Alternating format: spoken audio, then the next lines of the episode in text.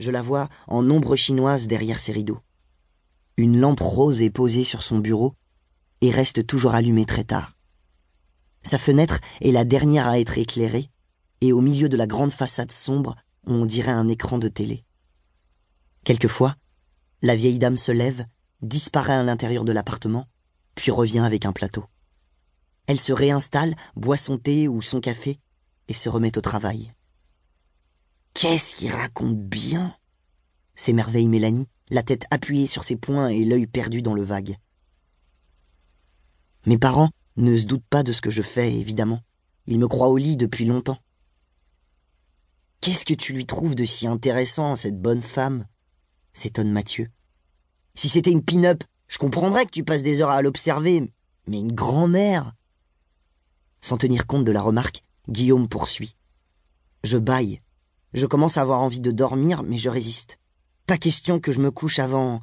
Avant quoi? s'écrient plusieurs voix en chœur. Avant que la vieille dame n'ait éteint. Pourquoi? s'étonne Naïma. Arrête donc un peu de poser des questions. Sister, t'es pas dans le ton. Yo, écoute un peu ce que Guillaume a à dire, ou alors tu nous laisses et tu tires. Lance Doudou en claquant dans ses doigts.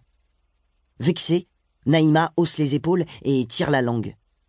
Le conteur en profite pour reprendre son récit. Enfin, elle se lève et range ses papiers. Elle tend la main vers la lampe, la pièce devient noire. Quelques minutes passent, puis le portail de l'immeuble s'ouvre.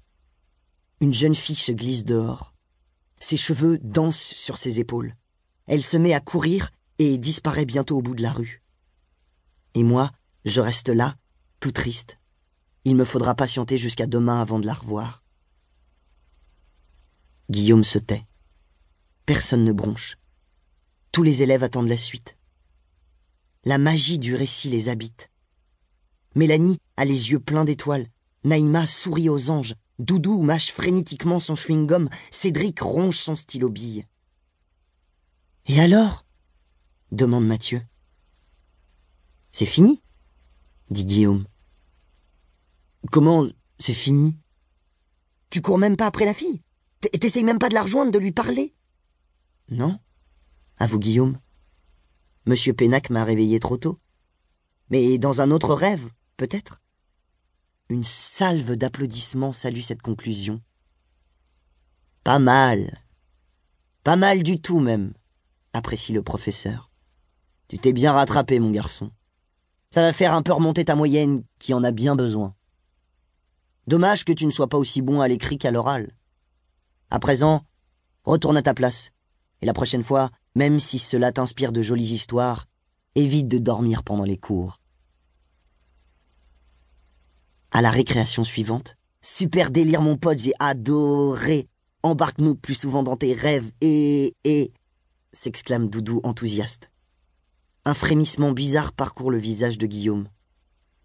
Ce délire-là, comme tu l'appelles, je le vis toutes les nuits depuis presque trois semaines. Mais pas en rêve, en vrai. L'autre ouvre des yeux aussi ronds que des billes, et, de surprise, se met à parler comme tout le monde. La fille aux longs cheveux existe réellement? Guillaume hoche la tête. Et ce soir, je lui parle, ajoute-t-il pour lui-même.